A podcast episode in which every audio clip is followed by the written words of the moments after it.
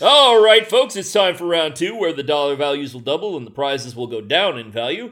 I am Neal Bailey, and this is my friend Julian Finn. Hello, Julian. Hello, Neal. And this is part two of our Justice League, our Zack Snyder's Justice League, um, whatever it is. It's our our deep dive and exploration of the cultural marvel that is this movie that should not exist and yet somehow does, and we're all kind of slightly better off for it, I think. I think so. Yeah, it's our attempt to bury it three feet under the ground so that no one will ever find it again, and yet it will still emerge somehow and become part of our lives. Which turns out to be kind of unnecessary, because as we discover in this movie, uh, Darkseid just kind of forgets where he parked his car until the specific instance of a Kryptonian dying and letting out a death scream that's loud enough and long enough that it wakes the Mother Boxes up, reminds him that, hey, I'm in three C. Yeah, I just, I just realized, too, that he actually mentions other Kryptonians as a reason not to be afraid of the planet, like, like, he says something, I think, along the lines of, there are no Kryptonians and there are no lanterns. So it means that there have been other places where there have been Kryptonians, but that doesn't pull him there going, ah, it must be a mother box. But here I am again, Julian, looking for logic again. Okay, and we'll, okay, so we're going to talk about that stuff. There's a lot of stuff here that doesn't make sense, like the plot. Um, and and we're definitely going to get into all of that. I think our listeners have figured out that I am inclined to be slightly more uh, forgiving of this than you are, but there are things that stuck out like a sore thumb to me, like motivations don't really make sense, and the circumstances in which we find our heroes don't really make sense, and the idea that These that Darkseid would be scared of Kryptonians in a universe where the only reason to be scared of Kryptonians are if they're on a planet exactly like Earth. Like, that doesn't make any sense. I didn't um, even think of that. Because your your average Kryptonian just running around the universe, not on a planet that has a yellow sun that's going to give them those kind of powers, is just some dude. And you'd think he'd admire the Kryptonians, given that they seem to blow up moons, but what do I know? Yeah, so, I mean, there's stuff here that doesn't make sense, but in its own context, it certainly makes more sense than the theatrical release that we got, which didn't, even though its brevity made it somewhat more enjoyable in places.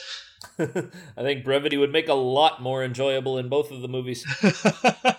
Although, again, so we talked about this in the introduction, and I want to come back to it here.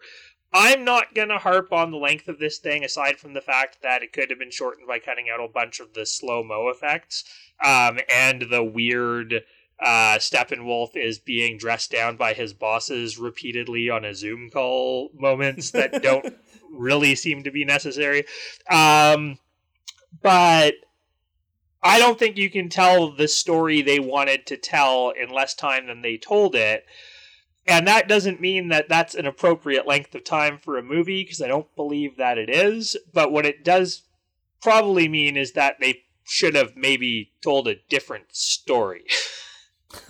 They should have told um, many different stories before this story, but Uh, I, I saw they... somebody's review of it. I think it might have been the Honest Trailers review for it, honestly. Um, and one of the one of the throwaway lines from the review was, you can't defend the movie being this length when you're the one who wrote the movie and decided to tell this story.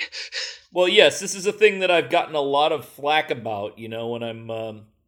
When, I, for instance, talking about Man of Steel, it's like, well, what other options did Superman have, as if the writers had no impact whatsoever in the scenario that he shows up in. Um, and again, but- I still don't believe that that's a bad choice. And I'm going to, con- like, let's talk about that for a second really quickly, because okay. it, it lends weight to who Superman is in these movies, so I think it's relevant. So, in the very first show of the Arrowverse, right, which is Arrow, they hadn't yet decided that they were going to do a comic book show. It was still the typical C W tropey, this is really a uh, teen melodrama that has superheroic elements in it, but we're not going to call him Green Arrow. And we're not going to dance around the fact that he uses a bow and arrow as his primary weapon. He's going to kill some people. Yeah, and um, he was killing left and right. I saw the first season or two, and, and that was a very... They, they touched upon it well, I thought. Yeah, and they gradually, organically moved him from that to a actual superhero that has reason and motivation for not killing. Yeah, and that's a it, great Green Arrow story.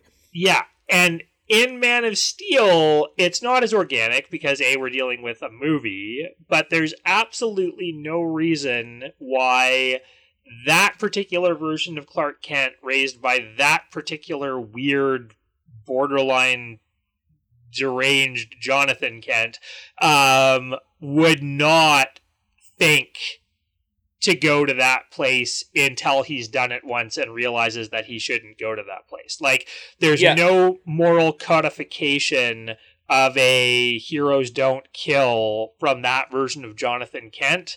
And so it is organic within its own context that he makes that choice. It is. In the in the realm of that movie, um, the choices that they make, it is entirely sensible, since the whole movie is about how Superman causes or allows death and how Superman should and could cause and allow death. He causes the destruction of, I think, the whatever they call it, not the birthing matrix, but the uh, the entire Kryptonian race that's left. He yeah. kills Zod. He lets oh his the father, Codex. Yeah, yeah. Yes, the Codex. he lets his he lets his father die. It's about whether or not he should let the children in the school bus die, even when he's a kid. Um, it's about uh, letting the world die because he's scared. You know, um, it's it's a hu- it is like the central theme of the thing. Um, so yeah, it, I I can't argue with the fact that they chose something and stuck with it. Right, and that ties into this movie in that the things that, from a bird's eye view of the film, if you're looking at this thing like a Russian nesting doll, and you're external to what's happening inside this movie, none of it makes sense from a broader Superman, superhero, Justice League perspective. But in the context of this story that leads out of Batman v Superman, that leads out of Man of Steel, with the exceptions of a few really egregious, not well thought out plot points, this movie makes, this story makes sense as one that you would tell at this point in that arc. Maybe. You know, there's there's a lot of different ways you could go with it, but it is it is consistent. I mean, they're very consistent. Uh, the consi- they're just consistently making bad. poor, poor yeah, consistently making poor character choices. You know, like like the Batman from Batman v Superman is the same Batman in this movie. It's a dude who sees a problem and wants to shoot a gun at it and end it quickly, um, as sure. opposed to thinking his way through it and and finding what is right. It's like he he he will solve the problem as fast as he can in the most violent way that he can, because that's the right thing to do. And they're both very consistent that way. I was thinking about that actually on my bike ride from hell this afternoon on my way back to record this. Um, this version of Batman is, in his own rearview mirror, not a person that should be allowed to make major choices. Because, no, no, but like, he has that monologue in Batman v Superman where he says, you know, if there's even a one percent chance that this person is our enemy, we have to take him out at the first opportunity. That is the choice that he makes. That's the math that he does. And it's horribly catastrophically wrong and actually inadvertently leads to this invasion. Well, so, you were aware that it's a Dick Cheney quote, right? Like, it's yes. essentially a, a slightly changed Dick Cheney quote. Which, again, I mean, in, in line with a version of Batman who, when asked, you know, what's your superpower, replies, I'm rich, with that smug little snarky look. Yeah, um, and it's played as an, ooh, wow, that's clever moment. Which, okay, and and and here's where I, I enjoyed that moment. It's an acknowledgement of reality, and it's also an acknowledgement of something that we don't really think about very often, which is there is no reason for a single human being to have billions of dollars.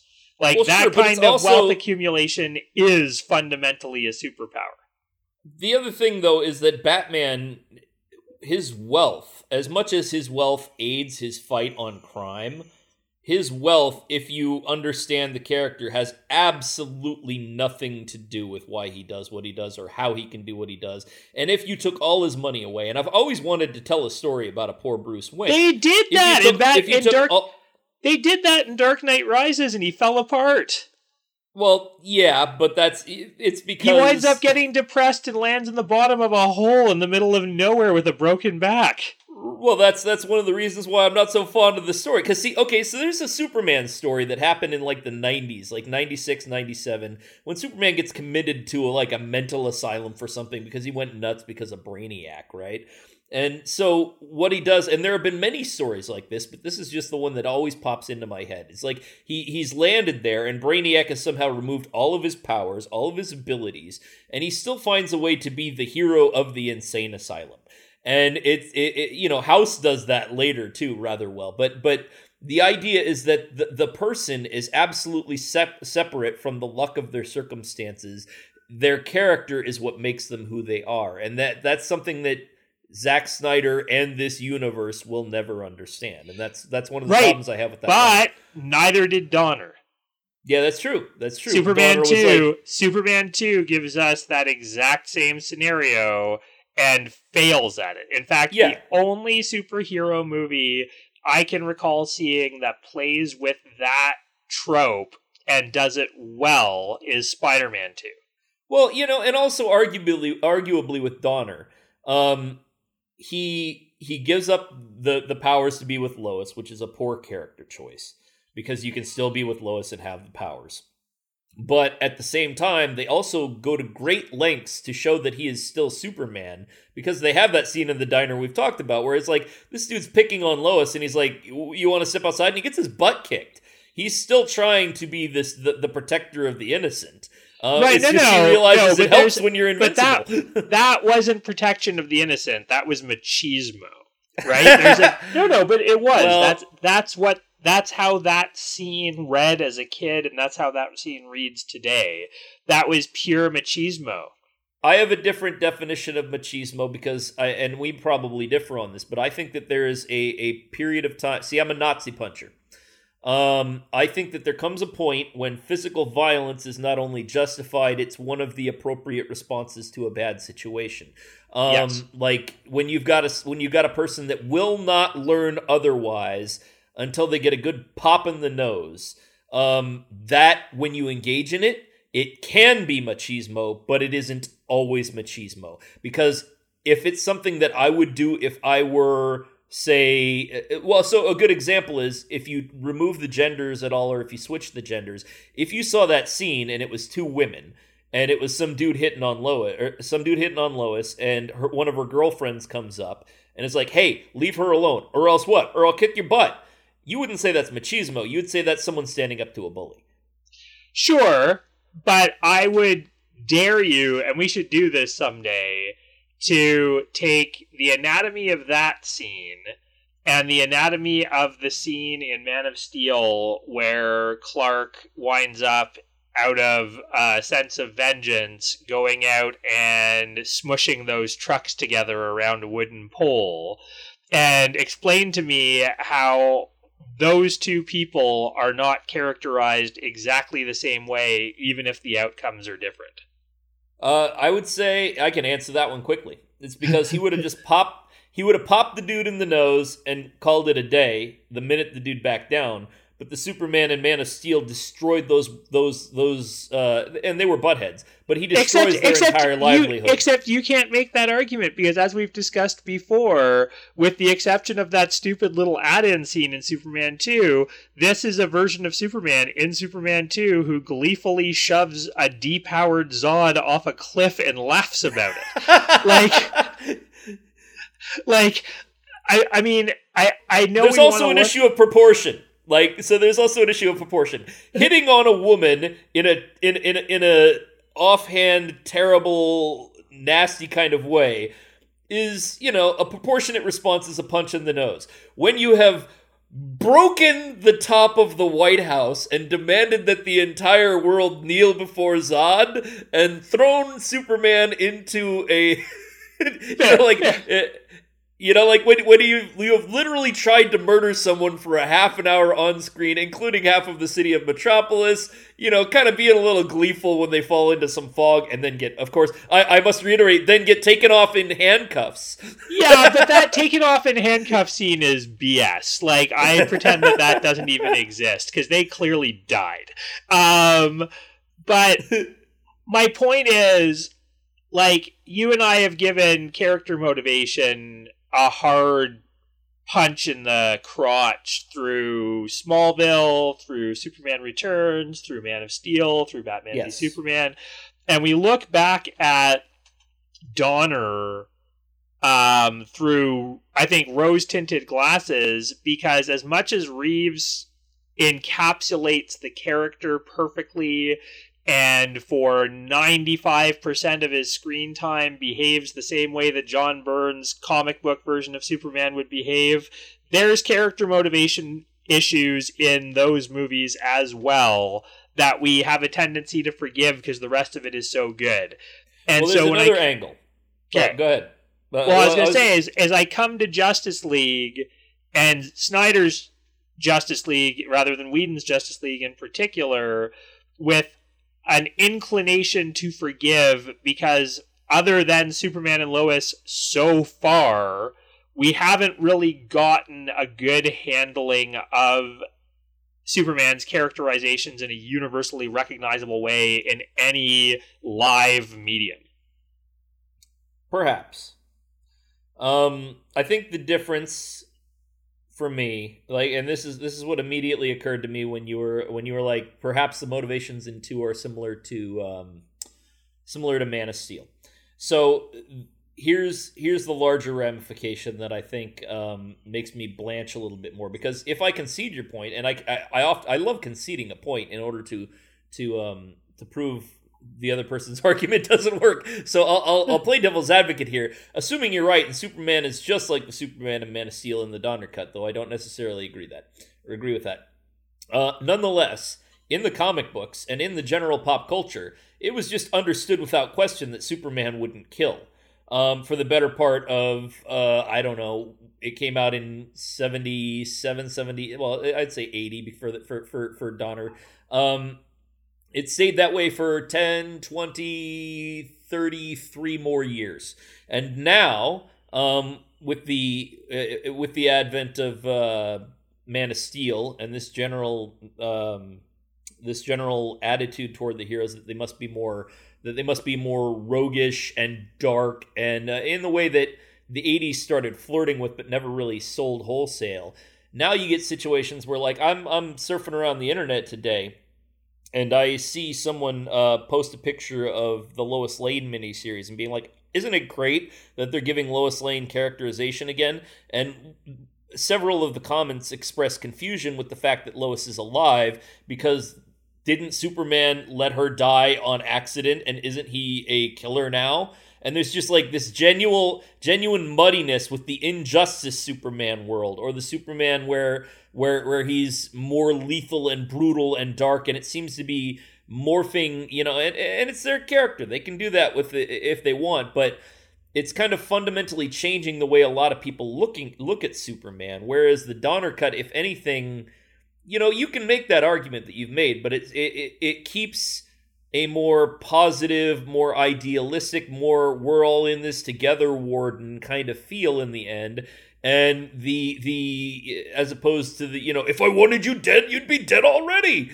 Um, you know, like, okay, no... except, except one of the biggest events in, in recent comic book memory, before New fifty-two, before like everything that's, that's been born out of that, was Infinite Crisis. And how did yes. Infinite Crisis start? Infinite Crisis started with the death of Max Lord. But see, that's that's Wonder Woman. Whoa, whoa, whoa. No, hear me out, though. Superboy Prime's motivation for punching a hole through the universes was what? Oh, God.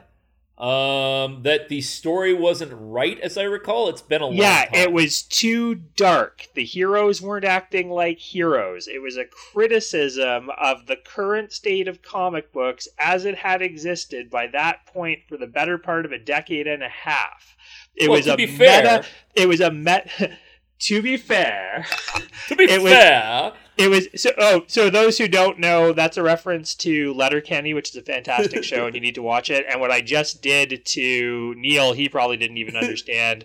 Um, Ellie, my girlfriend, is deaf, and so I've been learning A S L. And our running gag, since we both love Letterkenny, is whenever somebody says "to be fair," the other person has to sign it.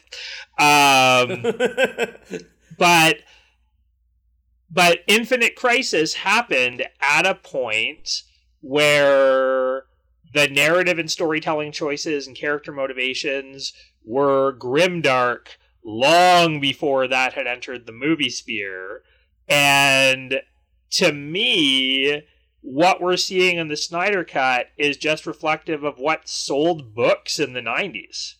See, I have a different read of Superboy Prime, because see, he's refuted at the end of Infinite Crisis.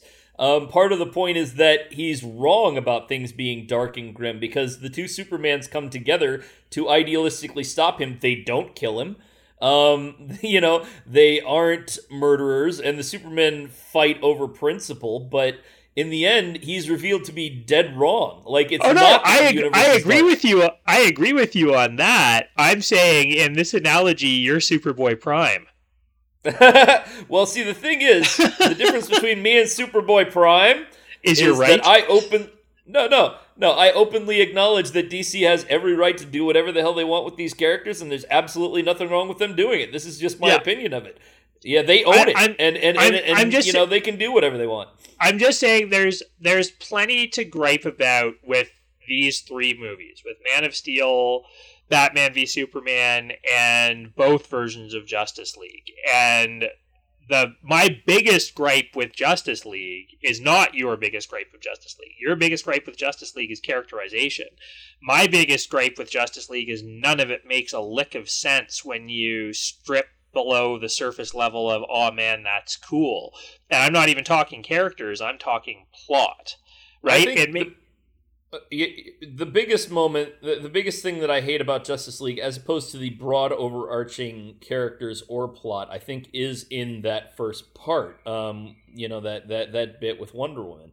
That's the moment that really just insults me personally, Uh, given my love for that character. All right, well, let's um, let's talk about that, because I've got stuff to say about that too, especially with Wonder Woman eighty-four, the tongue-in-cheek reference back to Infinite Crisis by making Max Lord the villain and not having her kill him in that movie, even though at yeah. that stage in the game, Max Lord would be like just an eccentric billionaire funding the Justice League.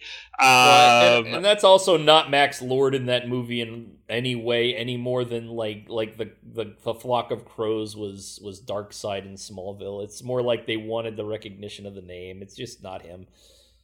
No, and that's fair, but we just dealt with a movie that, in a tongue-in-cheek way, plays with our expectations of how that is going to play out, given what she's... Yeah. I'm not going to spoil that movie, because we're not talking about that movie, but given what she's just lost it before that final confrontation with him, and given how that played out as a precursor to the events of Infinite Crisis... Um, that movie is in our rearview mirror when we sit down and watch this version of Justice League, which makes a choice, knowing that Wonder Woman nineteen eighty-four has come out, knowing, you know, the context of all of that, to change this bank scene to one in which she finishes the job by murdering the bad guys by ex- clap exploding them. Well, it's the it's it's it's very similar to the Man of Steel. It reminded me of the end of Man of Steel in a lot of ways, because she has super speed, she's invulnerable to bullets, and there are whole parts of that scene that are dedicated to her instead of disarming the people, just catching all of the bullets to show how cool catching the bullets on the bracelet are, and then not disarming them, but grabbing them and throwing them into like they didn't the optics of this, like you have Wonder Woman grabbing people and throwing them into a wall so that their head hits it, and then becomes like the grape smash of blood and viscera and brains, you know, in front of children, you know? Right. And I get, I get that it looks cool. It's not that I don't get gore can be cool. I love a good gore, splashy, violent movie. And if you read any of my books, I revel in descriptions of blood and violence. It's just, I wouldn't have Tinky Winky do it. I wouldn't make, I wouldn't make Thomas the Tank Engine glory in the, the, the description of his wheels rolling over a bad guy and the crunch that his head makes when it pops like a coconut. I get the visceral value of images like that. I just don't think that it benefits Wonder Woman or the audience watching Wonder Woman and her idealistic views in an, in, in any way. And the worst part about it is not even the grape-popped head on the wall or the murders or the explosions, um, because they are murders. When you have the ability to completely disarm people and you don't take them into custody and you kill them, it's murder. Um... as has been litigated in the courts lately. But to then do to do that scene, to make that creative decision, and then turn and try and pivot and also take that moment of every superhero is great with children and a role model for children, and have her go up to the little girl and have the little girl say, I want to be like you someday. Yeah. Popping people's heads like grapes. To me, that's... It's not that we need them to be schmaltzy and and um and and gee golly shucks, and it's not that we can't have them be splatting people's heads on walls. It's just you can't have your cake and eat it too like that. It doesn't work tonally, and it's like it's like saying, you know, I can do whatever I want, and as long as you know it and recognize it, it's okay. Damn whatever it means. So. My reaction to that scene with the little girl was the same as yours, though for different reasons. I don't like a Wonder Woman who lies. And yeah, you can be whatever you want, but you can't be an Amazonian princess who's half god. Um, so unfortunately, small child, those particular superpowers are outside of your grasp without some heavy uh, surgery and modification, which given the events of Wonder Woman nineteen eighty-four, she probably would not recommend or advocate. Um, I don't think they did it for the gore factor. I think this is a, and the, this is the reason why, for those listening who wonder why I went on a tangent about a fifteen-year-old or ten-year-old comic book story, this is why I brought that up. I think that was done, and I think the issue that you're grappling with here, while I didn't particularly like the choice, is more reflective of the fact that in a post nine eleven world, in a world where we constantly are bombarded by footage of what the bad guys do to quote-unquote innocent people, um, and the injustice of all that, we as a viewing audience have become more bloodthirsty in what we want to see have happen. Um, John Wick is a perfect example of that phenomenon in which we are emotionally prepared to justify a body count that puts the entirety of the Terminator to franchi- franchise to shame in the first movie as vengeance for a dead dog. Well, so so imagine One you have that scene dead in, in, dog, right? But so so, but they're all bad people in a bad world. In John Wick, you don't have a scene where you know, like he walks into his school and, and starts shooting the assassins that are trying to kill him, and then he turns to a kid and the kid's like, "John Wick, Baba Yaga, I love you," and then he gives them the wink and the no, but up. He does murder a whole bunch of people in a church that is populated by people who are also not the bad guys, right? Like. Does he? Does he ever kill people who are not part of the organization's trying no, no, to kill No, he doesn't. Him? He doesn't kill the people in the church, but he murders a bunch of people in a church in full view of a bunch of people that are not bad guys. There are just regular old lady parishioners sitting in that church when he's up in the wings with his sniper rifle taking people out. So, okay, to, to, no, I'm to just, I'm split just, a hair here. Yeah. No, I, I hear what you're saying, and you're right, but to split a hair... John Wick, if he doesn't kill those people, dies himself. Wonder Woman is under no threat sure. from these people. I'm just, I'm just saying, like, the choice to have her kill isn't one that I necessarily agree with, but I don't react to it as viscerally as you, because our idea of what a hero is seems to have moved. And because it's moved, I think it's not necessarily a completely tonally tone-deaf choice. Also, and to clarify, I don't have any problem with Wonder Woman killing. In my headcanon, or and, and actually I think this can be backed up in, in character, but in I believe that Wonder Woman, being an Amazon, being a warrior, understands, like Captain America, uh, Captain America is, is, is very similar, I would think, in his ethic. When someone is threatening your life, you can kill them. I think yes. that it is exclusively the domain of Batman and Superman that even if they're trying to kill somebody, I will take them into custody. Um, so I have no problem with Wonder Woman killing them. The problem is that they are absolutely no threat to her. It's like they are already handcuffed in terms of, like, her level of power versus their level of power. It's not fighting like, Doomsday, like, where if she had like, stabbed Doomsday in the chest, it's in battle. Like, to belabor a point, a depowered Zod, Non, and Ursa. You know what? I may have to just bite the bullet and concede on this. I, I could bite the bullet and concede on this. But uh, honestly, I still stand by the fact that it it's such that even if they, even if Donner intended them for the di- to die, like any kid watch, like when I was a kid, I didn't think, oh, they're dead. As an adult, analytically, I go, oh, they might have been dead. But as a kid, you're watching that and you're like, they'll escape somehow, because that's the way the comics used to be. Like, Batman used to straight up kill the Joker every week in the old Batman comics. He'd throw him off a pier into the water and be like, well, Batman would shrug and be like, he must be dead. And you know that right. He didn't really think that he had killed him. But we live in a world now where there's another Batman movie coming out, and the most interesting choice that they've made, from what I can tell from the trailer, is that they've decided to turn the Riddler into Kevin Spacey's character from Seven, and I have no issue with that.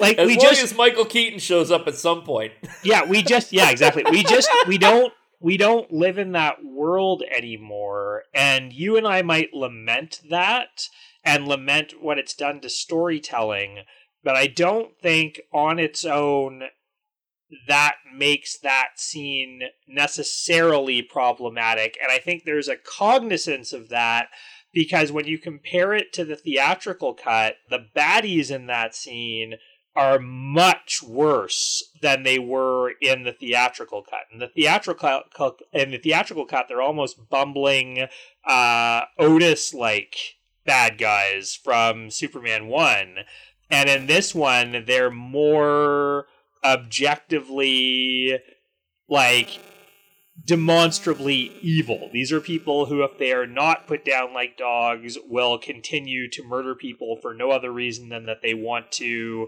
reduce Western civilization back to what it was before the industrial era. Um, and so I think There's an there's a, a parallel to how we see the baddies in the real world and what we'd like to see happen to those baddies that Snyder is trying to tap into. It might just be me, because, see, I would rather see them rot in prison for the rest of their lives than be splattered up against the wall no matter how they've done. But that's just kind of my essential nature toward the way of solving the problems of evil. I don't think that people learn a lesson from having their brains splattered or being killed. But also, to the point of, um, like, whether this is the story to tell or not, this might be surprising to you, but I actually don't have any problem with telling a story where Superman kills or Batman kills or Wonder Woman kills. The problem is that this story hasn't made the argument for it at all, and they just are so careless with it that it's clear that there's a disregard for whether or not they should. If they had thought about it and decided that it was a good thing and executed it in a way that there's an A to a B to a C, then that's fine. I think that's ultimately my problem with Zod and Man of Steel, is not even necessarily so much the killing, um, though that's, you know, a poor story choice. It's that there's there are so many ways to avoid it that they don't make it inevitable. It's not, if you don't stop me, and, and I know people are like, well, he would have heat visioned those people, and he's also already killed any number of people in the city, and if he went on for even another minute, it probably would have done more, but this is also a story where we only see what we're seeing, and where the story logic has to follow, and it is a story where the world around it is constructed. So in this, you, you've got these guys, I don't argue that they deserve to die. I mean, they, they do deserve to die for being terrorists that are willing to blow up a thing full of school children. That's not the issue. It's that um, it's framed in such a way that it could have been a moment to, to have Wonder Woman show mercy, and instead she straight up murders some folks. But um, Neal, Neal, we live in a world now, and these, these movies take place in a world where those guys would get out of prison in a heartbeat because Wonder Woman would be making an extrajudicial arrest in a country that doesn't tolerate that kind of thing, and she's violating their civil rights, et cetera, et cetera. Well, here's here's my counter to that. We only live in that world as long as people make a justification for things like that by saying we already we, this is the world we live in. And in fact, having lived in a world where that wasn't the case, the the the pre nine eleven world, I know that that world is just not that far behind us. Right. You know, and, and it's also in our future if we want it. That's the thing. It's it's not like all of a sudden there's a switch flipped and then now forevermore it's us or them. Um, I think that that's a byproduct of the impact of the internet on our mentalities. I think that, honestly, we, we can live in a world where you can react to gross acts of evil with mercy, compassion, kindness, and a proper punishment, you know, like life imprisonment. And um, they're not going to learn a lesson that way. And, and it's funny because I was just making the argument for the machismo punch in the nose. But I think that it's it's like everything. It depends on context. It depends on balance, you know? Like, these guys could have done with a good punch in the nose um, and because they, they were they were powerless. But if they still had their their weapons, and there were eight of them, and they were all aiming at the school children at the exact same time, and Wonder Woman couldn't have saved any of them without clapping their heads through a wall, we're having a different discussion. Right, and I think, I again, I don't think it was a good choice, but it didn't tear me away because I kind of understand the world that Snyder is reacting to.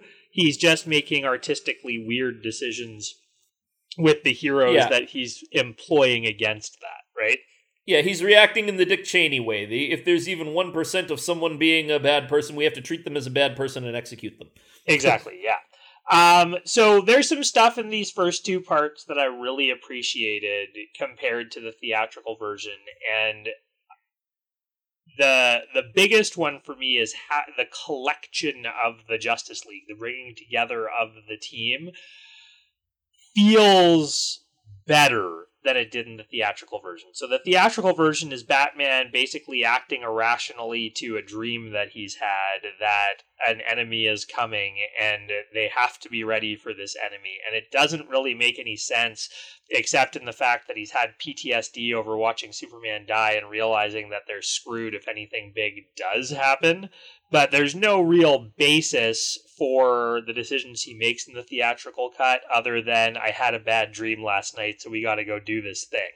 Here, the fact that he wants to assemble the team as functionally a monument to Superman and just in case feels better and feels more like a thing that Batman would do. Like, it feels very much like some of the conversations you see him having up on the parapets while Superman's funeral is happening in uh, Funeral for a Friend, like in the Death of Superman arc. Um, yeah. And it flows better for me. It gives him a motivation, and Wonder Woman by proxy a motivation to help him round up these younger heroes to fill a void that Superman's death has now left.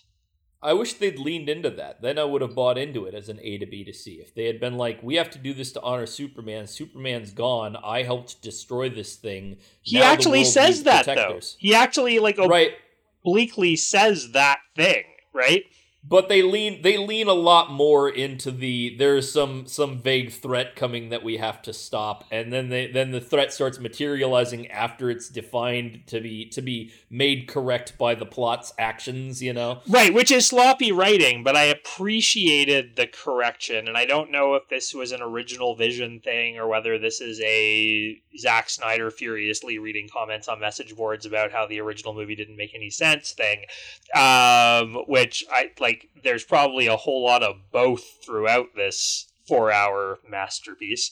Um, But I appreciated the attempt to have these characters behave in a way that makes sense, rather than just having Flash agree to join the Justice League because I need friends. We actually get to see how awkward and socially maladjusted he is because he actually gets a uh, a kind of preamble scene that has nothing to do with the rest of the plot to highlight those character traits. So we go, yeah, he needs some mentorship and guidance and a place to channel his abilities and his energy and his talents. Um, Cyborg's paranoia in the theatrical cut doesn't really make sense because there's twenty minutes of material that's cut out that explains why he's so hyper paranoid and, you know, how he's already got this mastery over his powers so that he can observe uh everything that's happening around him that he wants to. Like, the the care in at least giving you a framework where you can believe that these character motivations come from somewhere rather than they act this way because I need them to because plot, was appreciated by me. I think uh, just talking about it and thinking about it, I'm appreciating the Flash stuff more now that I'm thinking about it. A lot of it is that I glossed over a little bit, I think, of the Flash and Batman scene because I'd seen it already and because it didn't feel any different to me. But I realized that um, that I actually care for the Flash in that scene. I'm sitting there like, okay, Bruce is why, why is Bruce here? This doesn't make sense. But yeah, I'm I'm sitting there empathizing with the Flash and his difficulties, and that makes a little bit more sense. I think that the it did feel, as much as the scenes were incoherent to me in terms of motivation, I think there is definitely a balance in the Snyder Cut that wasn't present in the, okay, now we're doing this character, and now we're doing this character, and that gives them an introduction that they didn't have in the previous film that works a little bit better. At the same time, I just, like, Aquaman is the most face-punchable dude in the history yeah. of movies. So Aquaman and- bothers me here, and it, I don't think it's the movie's fault. And I'm, I'm going to let you finish, but then I'm going to make my case for that. Go, you go. Well, I was just going to say, like, the, it's it's like they... They, I think that the entire motivation for the way they wrote Aquaman in this movie is they watched that that that whole bit, that, that old comedy bit where they're like, hey, Aquaman, why don't you go talk to some fish? And they're like, we need to make him the most masculine and angry person that ever was. He can't have an ounce of earnestness, and he has to have his shirt off all the time, and he needs long hair. It's it's not that I I... I mind that they took the blonde-haired Aryan Aquaman, you know, and turned him into a into a darker kind of long-haired uh, biker dude, surfer that's, dude, that's, yeah, that surfer dude. There's there's no problem with that. It's just that it doesn't play, you know. It's like like he doesn't read as tough to me. He reads to me as like, I don't know, the kind of tough that you get in the performative W W E stuff. He's like, oh, I'm going to be the Aquaman today. And Darkseid, I'm going to meet you in the ring on Themyscira. We're going to have us a couple of minutes of playtime. You know, that's what it reads yeah. like. okay, so, so... I'm going to take you down for three mother boxes. Oh, here's the yeah. thing. Have you seen the James Wan Aquaman movie? I have, yeah, and, and, and I know that it's, I have to concede that it's probably as warm and interesting as you remember, but I was kind of falling asleep through it, and I it wasn't, you know, like, I was like, this is so long, and it's probably, I probably deserves a second watch, and I think that the, the test for that movie is that Milo dug it, and Milo is actually very... Milo's got my cynical eye, and he was like, this is fun! I like this! So it, it's probably a case of I was tired that day. I, I liked it as much as I liked Shazam, and I loved Shazam. Um, and my problem with Aquaman in this movie, like I said, is not this movie's fault. It's the fact that Aquaman the movie happened in the time since the theatrical cut of this movie came out. And so all of the bugs of Aquaman's introduction in Justice League, as written and shot by Zack Snyder and rendered through the lens of Joss Whedon, have already been worked out for me via that film. And now I'm back here with this beta version of the character, and it feels weird, right? And and that's that's more a function of this movie existing and being released after we've already had some of these conflicts resolved in sequels and standalone movies that have come out since twenty seventeen. Um, and also highlights just how not great this original launch of that character was. I, I remember, too, though, that they kind of stick with some of the Justice League elements of Aquaman. I remember being, like, like curling my lip a little bit. Um, you know, I, I get that he's Aquaman, he's not Superman, Batman, but, like, I remember in the opening scene him just straight up murdering a couple of dudes. Um, and I remember bits like, you know, the kind of dude bro, oh, do I pee on it kind of stuff. Um, but I also remember that by the end of it, he had kind of transformed into a version of the hero that you might be able to applaud for. And that, and, and then going back from that to this, to the, you know, like, I'm going to drink this entire bottle and smash it and, and then, and then yeah. flip my hair. But again, yeah. that's not this movie's fault. This movie is telling a story with a character who hasn't gone through that arc yet. Yes. Sure. And I guess right? I, I guess my and, curiosity and is, why not? Why don't they just go with the other one?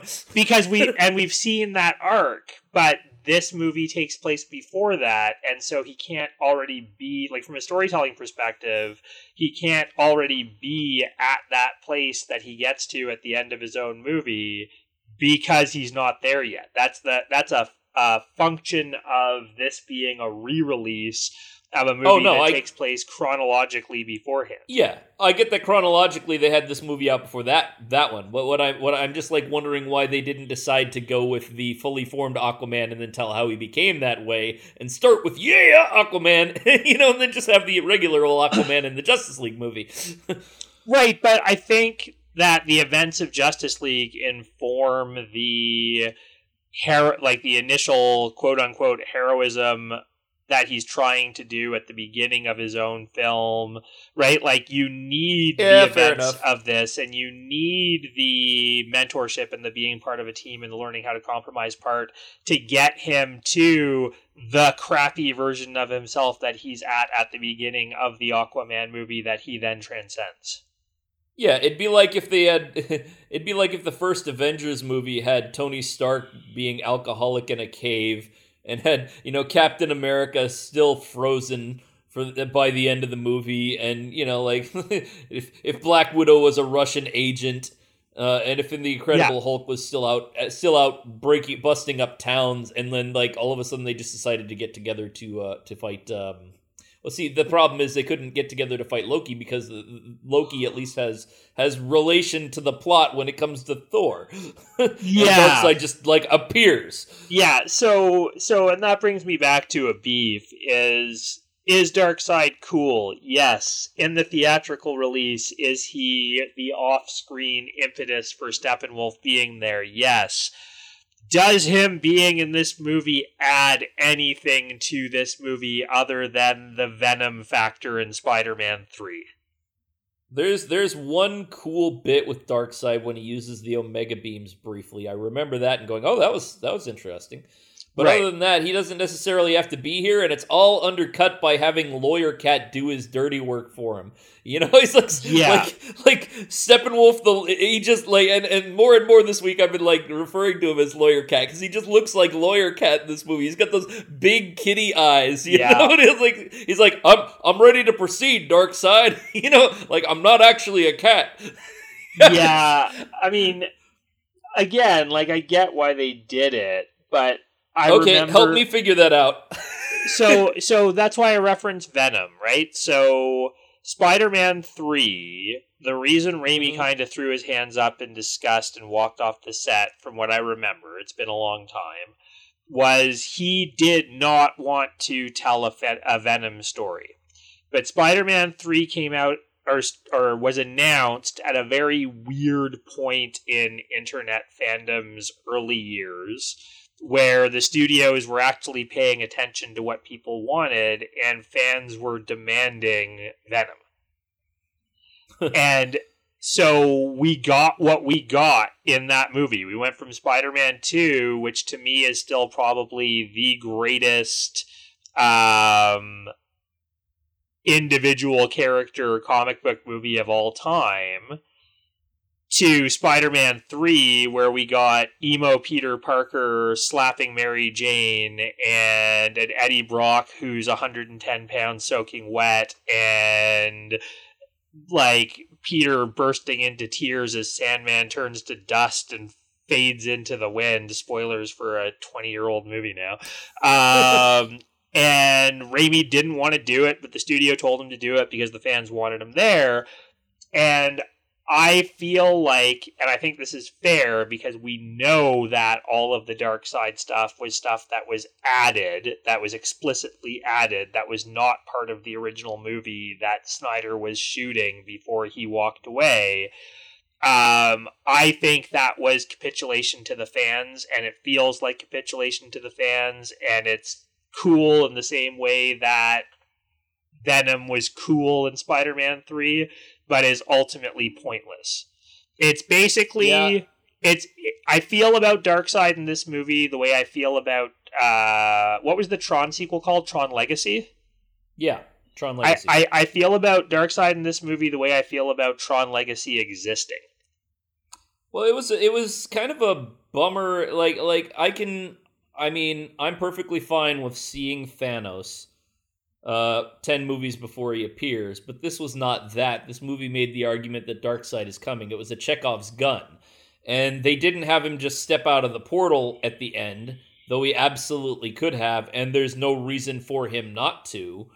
Um, they just show him there, and, and it's, again, it's like the Martian Manhunter. It's because they wanted to show Darkseid, um, yeah. not because it made story sense.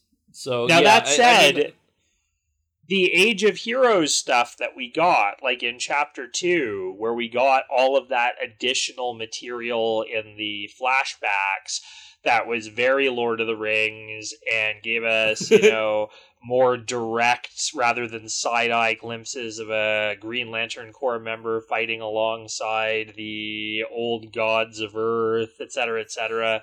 He literally had a ring on, Julian. That's how much of a Lord of the Rings ripoff it is. I know, I know. The only thing that was missing was his ring as he died falling into a fiery mountain. Um, yeah, well, it did It did land on the ground and then fly off away from Darkseid yeah, as he was yeah. trying to grab it. It's like, you know, it's so on the nose. It's like the, but, the Tolkien is Station Sue. No, but it was it was good. I loved it. I enjoyed it. I don't have any quibbles with it, except it does what every cool thing in this movie just about, with the exception of like the Flash intro scene, does, which is by doing something cool, it makes the plot make less sense. Because, well, yeah, and I've alluded to this whole Darkseid forgot where he parked his car thing.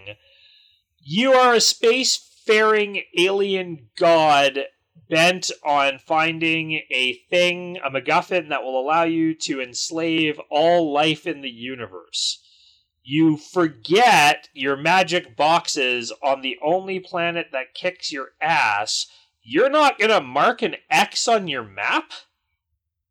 Well, it's it, and you're sitting no, there like, like anyone who anyone who loves a comic, or who is, you know, not anyone who loves, that's gatekeeping, but anyone who's read a lot of New Gods stuff or modern New Gods and Darkseid stuff is sitting there going like, aren't Mother Boxes supposed to open up transdimensional doom boom tubes that can just, you know, like like let them walk here, you know, like yeah, walk through the like, tube and appear?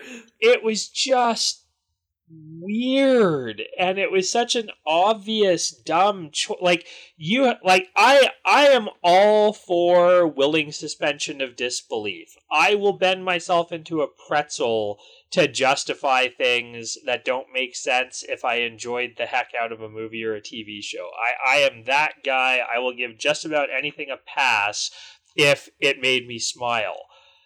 But this felt like the most avoidable thing. Like, show Darkseid having to boom tube away because his ship gets destroyed, and then you've got a plausible reason for why he doesn't remember where this planet is. I, it's um like you spent an ungodly well, amount of money on the S F X. You couldn't have done one portal to solve that problem? Sure, or you could just, you know, I don't know, have some kind of situation where they're fighting of over it on another planet. Um, and then, you know, they take a boom tube created by the Mother Box to some location unknown because Darkseid and all of his minions are unconscious or defeated. But that, you know, and that's two seconds of thought. There's eighteen million ways to do this that don't spend what had to have been ten to twenty million dollars on a scene. Um, right. Without and, thinking it through first in the way that a five-year-old could point out. And my issue here, the reason that I'm harping on it as much as I loved that whole scene, is the greater context in which this movie appears. Because Snyder's defense of his version of these characters and this story being as dark as they are and as gritty as they are and not your dad's Superman is that this is a comic book movie made for adults. No, but like he has uh, said that. He's like, this is not meant for your ten-year-old. This is meant for you, the middle-aged person so, or the twenty-year-old person who is capable of thinking through things and likes more nuance and com- and moral complexity, et cetera, et cetera. No, but like that's Stop, Julian, his, you're killing me. That's that's been his defense. And then he writes this thing into the plot that is so incredibly stupid, it might as well be intentionally calling the entire audience idiots. Well, you you have begged you haven't begged the question. You have um you have uh bruh, you have you have brought something to the fray that I've been meaning to bring up, which is is there any reasonable reason outside of saying the F word a couple of times? Or that grape smashed head on the wall, that this film benefits in any way from the R? I mean, again, he wants to do a big, violent epic, right? So the whole idea behind this movie, I, I'm going to do a metaphor that's hyper nerdy and hyper relevant to my field. I work in I T, okay? So Apple releases the iPad. And everybody loves it, even though it doesn't do a whole lot. It's just a giant iPhone. Tech pundits say it's gonna, it's the biggest blunder Apple's ever made. It's going to vanish within two years, and everybody will be laughing about it. It's going to be the Newton all over again. You fast forward six years, and the result of the iPad coming out is Microsoft changes their entire operating system U I to be touch interface first, and is desperately trying to make Windows tablets happen to get out ahead of what was even then apparent was Apple's plan, which was to merge the mobile O S and the desktop O S into one thing so that you don't have to have a P C anymore, right? So they, you think it's as cynical as, as like saying Deadpool succeeded, so we got to make this R? Deadpool succeeded, we got to make this R. And Marvel just released its twentieth movie, and it was this big operatic masterpiece that everybody loved. So we can't take this, we can't take the organic, build it up slow approach. We have to jump to the finish line and make our own iPad. Yeah, I, I could see that. I, I mean, I disagree with it. I, I agree with what you're saying. I disagree with the, their logic. Um, but yeah, I like, I'm, I'm, I'm thinking like, like what really was R in here? The two F's, I think it was two, two F words. I want to say the F word, and I, I would say the F word in any other circumstance, but it's, you know, we try and keep this P G thirteen, uh, the, the grape head against the wall, but like, are there any other really violent things? There's the death of Steppenwolf, I suppose. Well, and I mean, the R is meaningless when you're releasing it this way. Yeah, it well, like that the, too. the the R is the R is a mark is a cynical marketing thing because yeah, it's to keep kids out of the theater, and there's no theatrical release because because the theater would be like, hey man, we'd have we'd need to put it, two of the, two copies of it on the screen. Yeah, yeah, like it's, there's it's like it's it, you know funny. It's funny you mentioned it could say shot on iPad on this thing, except for it would be like the bad version that you do when you're shooting a fight for World Star on the internet when you hold your phone sideways the wrong way. Yeah, I like I not from an artistic perspective, not from the actor's interest in seeing this get made, because I talked about this in the last podcast. I think the desire to see the best possible version of your work is valid, and from the actor's perspective and the story that gets told, This is a much more complementary version of the same story from their perspective, from the perspective of everybody involved in a technical perspective on this movie. This is a much more rewarding iteration of it. Like, I'm not assigning cynicism to any of those. But from the from Snyder's perspective and from the uh, studio's perspective, this whoa, is... Whoa, whoa, whoa, whoa, Julian, Julian, hang on, I gotta interrupt you. Why? Well, because we just had a technical audio break, and this is my easy way to segue back into what you were saying. So you were saying? Oh, you know, Neil, I'm old, and I live at a much higher altitude than you do, and when you do stuff like that, I get very easily confused. But what I was going to say is, is I don't, I don't view this as, as cynical from the perspective of any of the cast and crew. Um, I don't think they were looking for a money grab. Frankly, I don't even know if they get paid anymore for having done this other than the reshoots and the extra digital work and all that jazz. Um, but from Snyder's perspective and from the studio's perspective, this is a cynical money grab, like through and through, top to bottom. Snyder can say what he wants about this being a restoration of his vision. Uh, we've talked about how that's not really possible. Like, this is Schrodinger's movie, basically. Um, but really, this is a naked... People aren't going to see movies right now because of COVID. And Snyder's brand is entirely built up around um, the idea of who Zack Snyder is, and Zack Snyder being controversial, and Zack Snyder being famous, and people knowing his name. And the studio doesn't have anything going on. There's no Harry Potter movie coming out. Fantastic Beasts is tainted by the fact that no one can quite understand how to get behind the idea that Johnny Depp might not be an abuser. Um, and so this is, you know, any press is good press kind of nonsense and fan appeasement. And that irritates me, even though it produced, in my opinion, a better film.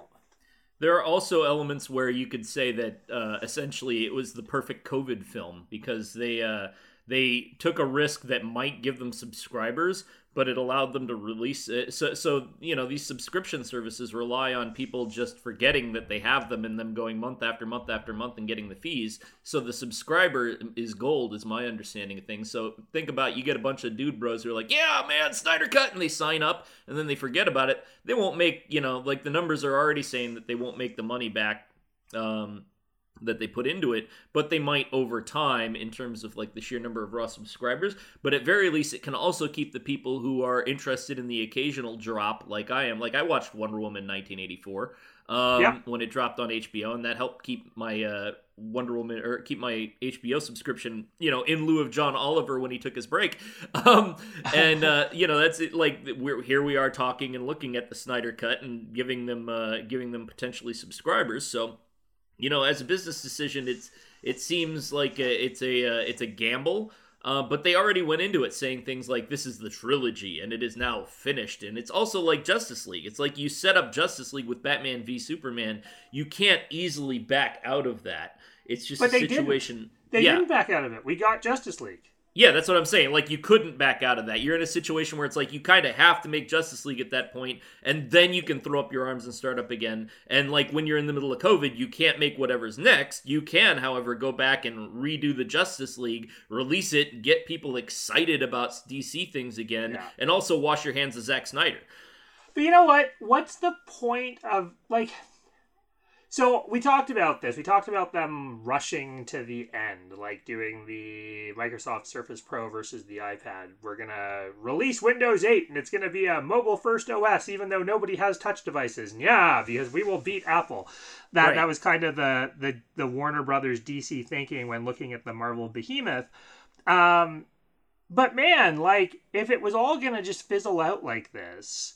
What yeah. was the point in not giving us the Aquaman movie we got, and Wonder Woman eighty-four, and a second Superman movie, and a better Superman v Batman movie, and then Justice League, when we actually gave a crap about these characters. Well, it's a very American attitude, honestly. It's like we approach most of our politics. It's a thing, you know, not to get political, but this is this is kind of apolitical as a statement, too. People don't understand opportunity cost. People don't understand the way that story...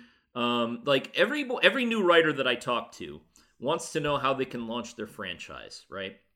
And I try to explain to them that you have to tell a very good story, and then if that story is very successful, then you start the launch of a franchise. But people want to have things now, particularly in America, and I think that's a pretty Hollywood mentality. It's like, I want the next movie now! And so, you know, we'll we'll tarmac our roads instead of concrete our roads, and um, we'll we'll get, you know, we'll have to replace them every five years in the same way that we're replacing our Batman every five, ten years and our Superman every ten years. Instead of doing like what Marvel is, they don't have to replace their Captain America. They have a Captain America ready and waiting because they made the foundation of story.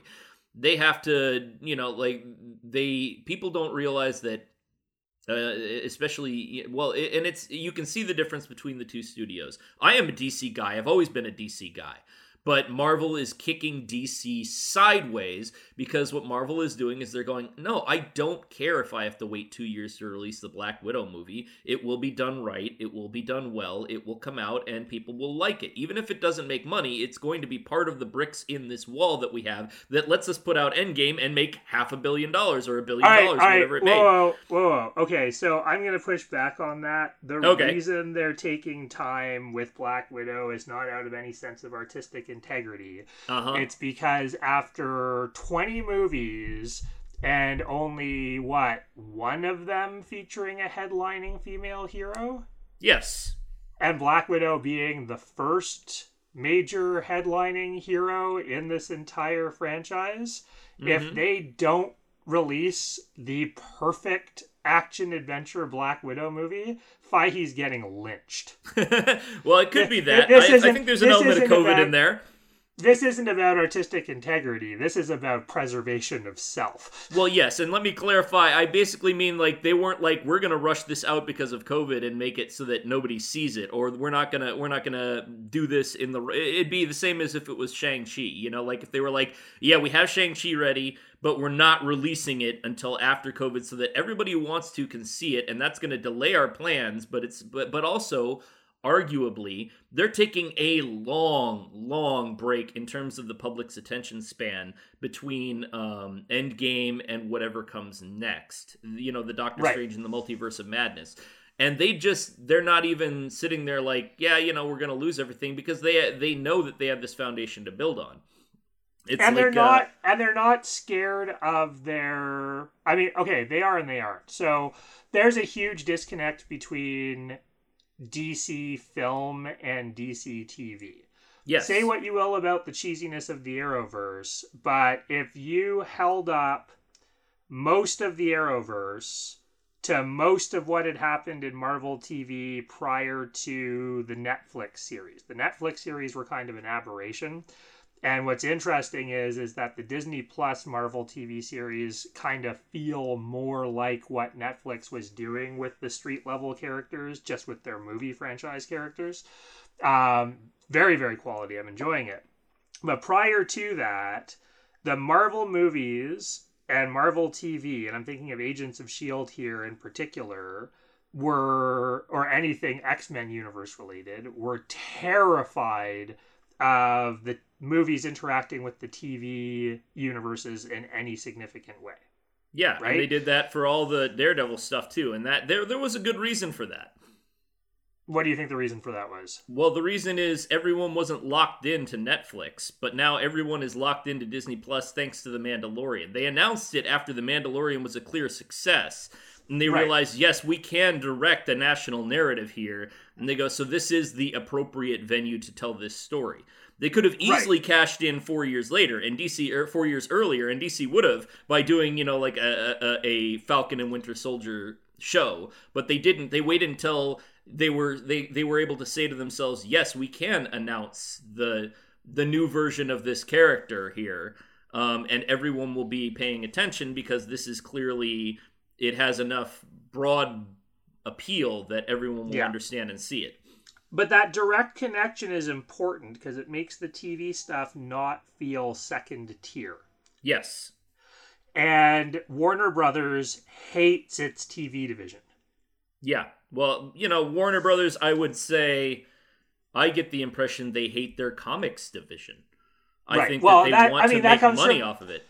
That comes from A T and T. What was the announcement the other day? And uh, for those of you who are wondering how we can possibly know this when we were recording this like a week ago, there may have been a break in the recording. Um, there was an announcement the other day that A T and T is looking at selling off D C Comics. Yeah, that's that, that doesn't surprise me. I, I, right? I mean, I, I'm surprised it hasn't been sold already. Right. And so I I kind of feel like Warner Brothers and its parent corporations has been sitting on this treasure trove of characters, and with the exception of Batman, they haven't ever really understood why people like these characters. They don't like these properties. They don't understand why they keep making money. They keep fiddling with them, trying to make them quote-unquote more interesting, which draws traditionally the wrong kind of criticism. And I'm thinking here of John Peters' take on Superman that Kevin Smith articulated. Um, but then Zack Snyder comes along and basically gives them what they want, which is a different take on this stuff. And they seem content to just kind of ride that for a bit. And I'm yeah. conf- I, I'm just confused by the the thought process. And again, this well, isn't me crapping on the Snyder Cut. Like I, I've, I've said repeatedly over and over and over again, this is a better movie than the theatrical release with a couple of exceptions. I just don't get why it exists. Well, it's it's really simple. It's because they don't realize. So you look at almost every successful Marvel movie following the origin movies, because the origin movies have to follow a tri- typical format. But almost every one, with the exception of the Iron Man series, as I'm thinking about it, follows the format of a popular, uh, well-regarded, but not necessarily money-making, hugely money-making comic book series. There was that whole thing about Brubaker and the Winter Soldier that was out a couple of weeks ago, where, you know, he gets more for his for his film cameo than yeah. for the actual Winter Soldier thing. So, you know, they've built this entire universe based on the best of stories that people make in comics, and it resonates because they, the people who read comics get it, the people who like movies see a solid story. And with D C, it's just like, yeah, man, these characters aren't really that cool, so let's just kind of um, tell stories in this universe that are cool. Um, like there's, but see, the other thing is that's not even a fair criticism too, because there is elements of a whole bunch of storylines, but what they do is they don't do the Superman Flash race in context. They show you that scene and expect you to applaud for it. They show they don't show you, you know, like they don't introduce Darkseid and the peril of the anti-life equation and his omega beams in a way that makes coherent sense. They just show those disparate elements at random times and expect you to applaud. And unlike right. like there, there's no foundation. Martian Ma- Martian Manhunter, like it, they're they're making Easter eggs the point. Yes, and it's it's it's that part of that Instagram movie thing we were talking about. Like, it's an Instagram yeah. movie. It's like, oh yeah, look at that, that's sexy, you know? And you're like, oh yeah, that's cool. And and it grabs your attention for a minute, and if you have the attention span of a gnat, you're like, wow, oh wow, ooh, wow, ooh, wow. And if you're just like someone who scrolls through a movie, you're probably having a great time. Like, if you watch it at one and a half speed and you don't listen to any of the dialogue, I'm sure this is very visually entertaining. Oh, so the way that I watch Spider-Man three to this day. I don't ever, you know, like, there is almost nothing that I will watch at one and a half speed. Like, my wife, she listens to podcasts at one and a half to two times speed, and it makes me want to just go over there. You know, I'm I not not you know like pro violence against women, but like, this is just anybody who is doing this, and just smack the headphones off of her head and go, "What are you thinking? You have you have violated the sacred rule of of, of regarding something." Um, well, which is well, gatekeeping, don't, don't. but. Judge me too harshly, but I listened to volume one of Barack Obama's memoirs at one and a half speed. Okay, only, all right. Only because, like, the man talks so incredibly precisely and slowly, and well, I ain't got time for that. And also, I'll forgive you that one, because I read that book, and it took me two months, and I average a book a week. Um, yeah. So, you know, that was a long, long book. A good read, too, by the way. Um, it, it really, I, I would really definitely... was. I would read it twice rather than watch the Spider- Snyder Cut again. But like that's so. that's not a book I would listen to at one time speed while running, because I would literally not get anywhere. Yeah, and that's you know that's that's got the Marvel movie thing going for it, because you sit there like uh, you wait for almost an entire thirty thousand word chapter for him to drop an S-bomb or say something frank, and then he finally does, and you're like, ah, and then you need a cigarette or something. But yeah. anyway, um, okay, that's so, getting a bit so far getting, afield. Yeah, getting back to these first two chapters, um, my kind of analysis of them was what they added plot-wise and what they added... especially with regards to the setup for Flash, the setup for Cyborg, the longer explanation of Diana's interest in um, sort of the origins of Steppenwolf and Darkseid's first uh, like original attack on Earth and the showing of that attack. All of that, to me, was great and necessary and didn't belong on the cutting room floor.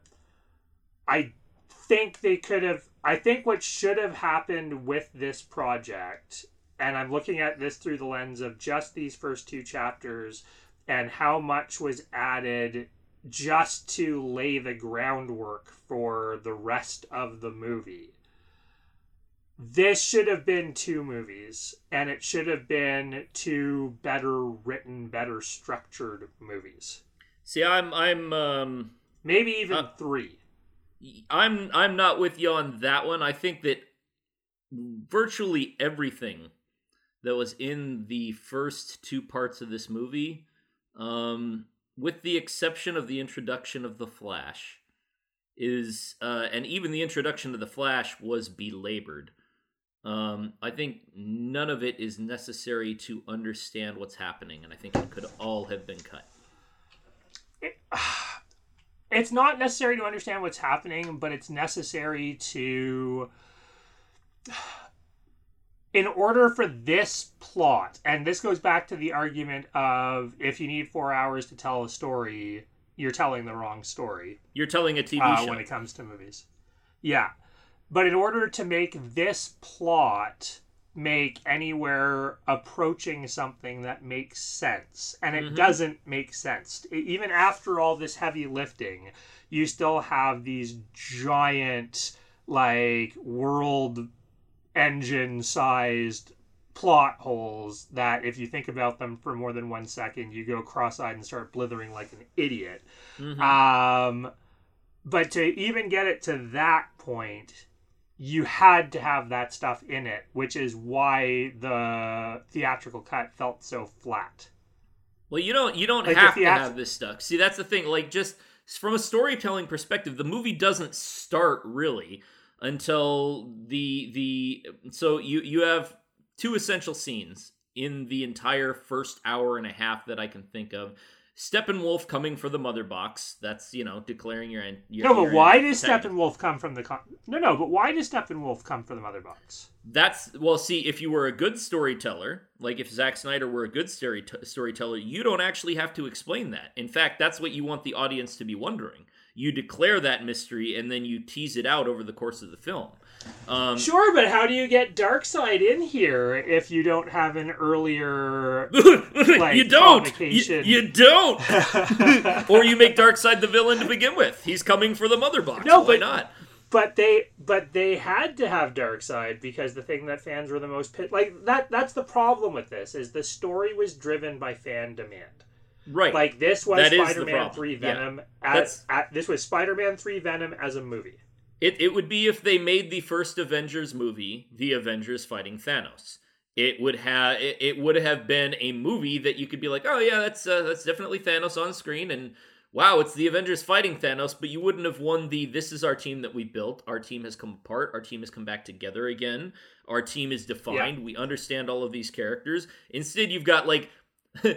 You have essentially the first episode, or the first session of a D and D game. It's like, oh, you seem trustworthy. Come with us. Look, it's a villain. You know, like, and yeah, and, except for with less verisimilitude. I just so like, okay, so so looking at everything that they had to cram in, because because in order to get Darkseid into this movie, which was the goal. You have to do all that stuff. You don't have to do the heavy lifting Flash stuff or the heavy lifting Cyborg stuff. But if you want Darkseid to be your villain, you have to have a reason for him to be here. You have to have a reason for Steppenwolf to be here. You have to have that MacGuffin that exists on Earth that draws their attention, and you have to explain why all of a sudden that MacGuffin becomes active. So I can do that in thirty Darkseid... seconds. You ready for me to do that in thirty wait, seconds? Wait, wait, wait, wait. Okay. Wait, wait, hear me out. Hear me out. So all you've right. got to get if you if you want to do Darkseid as your villain, all of that stuff that they did is seemingly necessary. And I will grant that you were about to prove me wrong, and that's fine. But in the context of the story that they decided they wanted to tell, this giant Tolkien-esque space opera, that that was necessary. My question is, is why, why, why do they feel the need to jump to the Thanos-level vi- villain in one move? Like you've you've laid all you've laid all this groundwork in Man of Steel and Batman v Superman, where you're really like you turned Zod into Doomsday, which is I don't I don't even know what to make of that creative choice, but you did that. You are heavily all in on Kryptonian lore at this point in the two movies. Why pivot? Why not just do Brainiac and use it as a backdoor to get Supergirl into your first Justice League movie? Well, Snyder knew the writing was on the wall, I think is why he would have made that choice. But also, Chris Terrio, But it might not have been on the wall. But it might not have been on the wall if they'd written a compelling Brainiac movie and introduced Supergirl and kicked off that franchise. Well, the, uh, writing a compelling movie is clearly beyond them. But but to to, to the, you know, st- stepping back, the way that you... In this movie, if you want to tell this story, the Darkseid story, you do the Thanos grabbing his glove scene. Fine, I'll do it myself. You know, like you, you, you. He he sees, oh, Mother Box on Earth, I'm coming. That establishes all the tension you need. But they don't even do the final do it myself. They do like seventeen Zoom meetings with the manager yes. before he decides he's going to do it himself. Like, well, yeah, it's one I of the just, reasons it's so I, poor. Yeah, I just. Like, the stuff that's there is better. And the stuff that's there is, is you can tell that thought and craft went into making it a more whole story. And I appreciate that, even if the thought and craft weren't particularly excellent. No, but, like, there there is effort all over this thing that is absent from Batman v Superman or the theatrical release of Justice League. Yes, and that's, you know, that's um, the, the reason I tittered was not disagreeing with your point so much as it reminded me of a subreddit that I visit on occasion. Uh, and oh my God, you know, saying those words out loud. But I, I, I mean, yeah. every once in a while I'll see this thing, and I think it's a... A T G B N E, which is like all of the all of the craft but none of the execution. I'm butchering it, you know, like I can't even remember the okay. acronym. Uh, and it's it's like, thanks, I hate it. You know, it's like something that is beautiful, but you hate it. Um, and they'll have things like mugs made out of human teeth that are so beautifully rendered, you know, that you're like, man, this person is a genuine artist, but it's a mug made of human teeth. You know, so that's yeah, that's yeah. kind of how I feel. I'm like, wow, this is really, really beautifully done. Wonderful special effects, you good sound design. You know, like the the, the it, I can't say the photography is my favorite thing because of the iPad perspective, but or not yeah. the iPad, the iPhone perspective. But it's the same feeling. It's like it's like uh, you wonder. it, it'd be God, I can't say it that way. Um, it'd be like if the Sistine Chapel was just like um, two people engaging in some form of uh, sexual congress that was uh, was um, negative, negative, negative in its origin. There you go. That's as that is as vague and sesquipedalian as I can get about that kind of thing.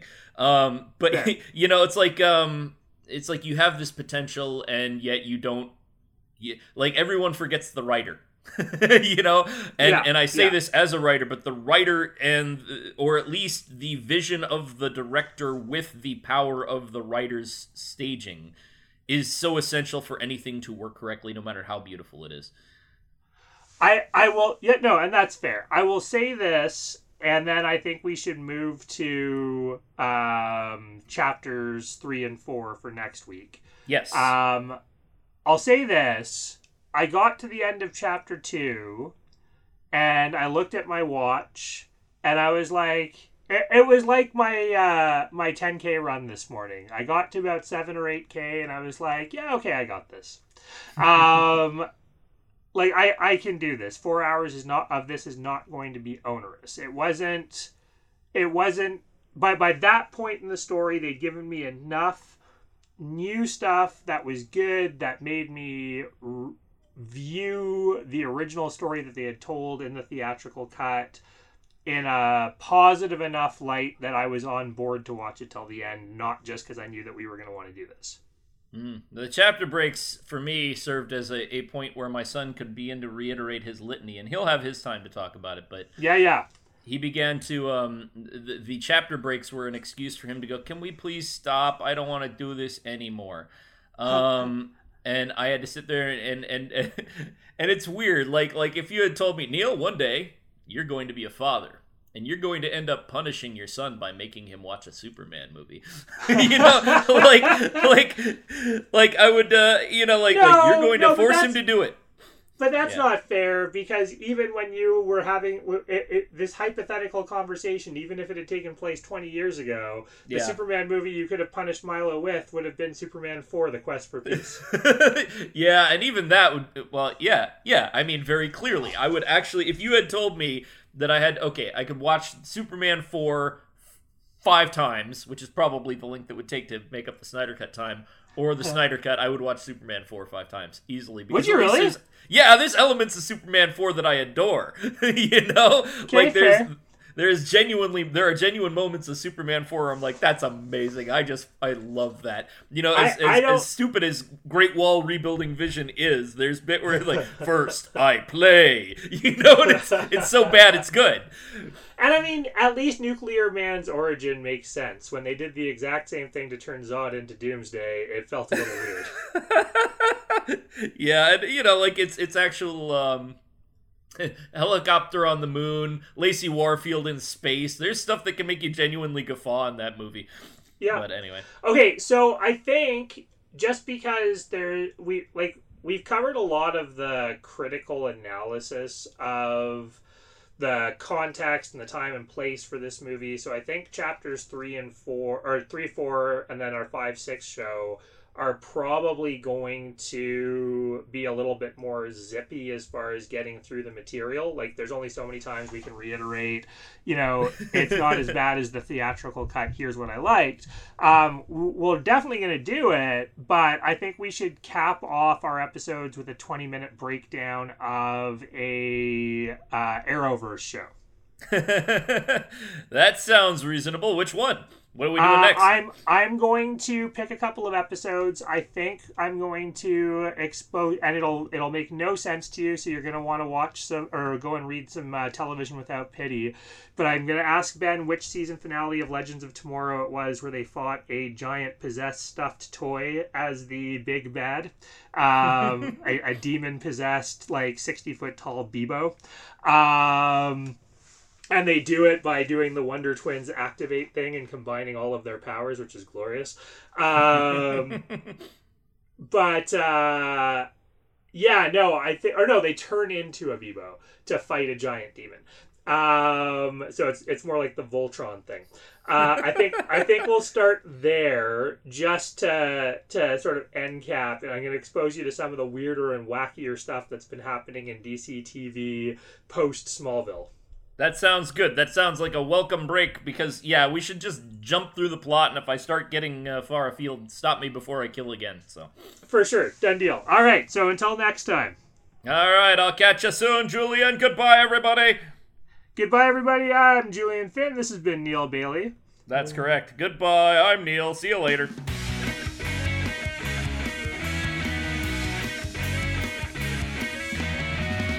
Hey there, all you super cat co's and kittens. I'm not going to ask you to like or subscribe or add us on Facebook or Twitter because, frankly, I just don't care. Julian might, but you'd have to ask him. I am, however, an independent writer of novels, comics, and reviews. I don't get paid for that, and I've been doing it steadily for twenty-one years. If you like what I do, and if you can, your support would mean a world of difference in my life.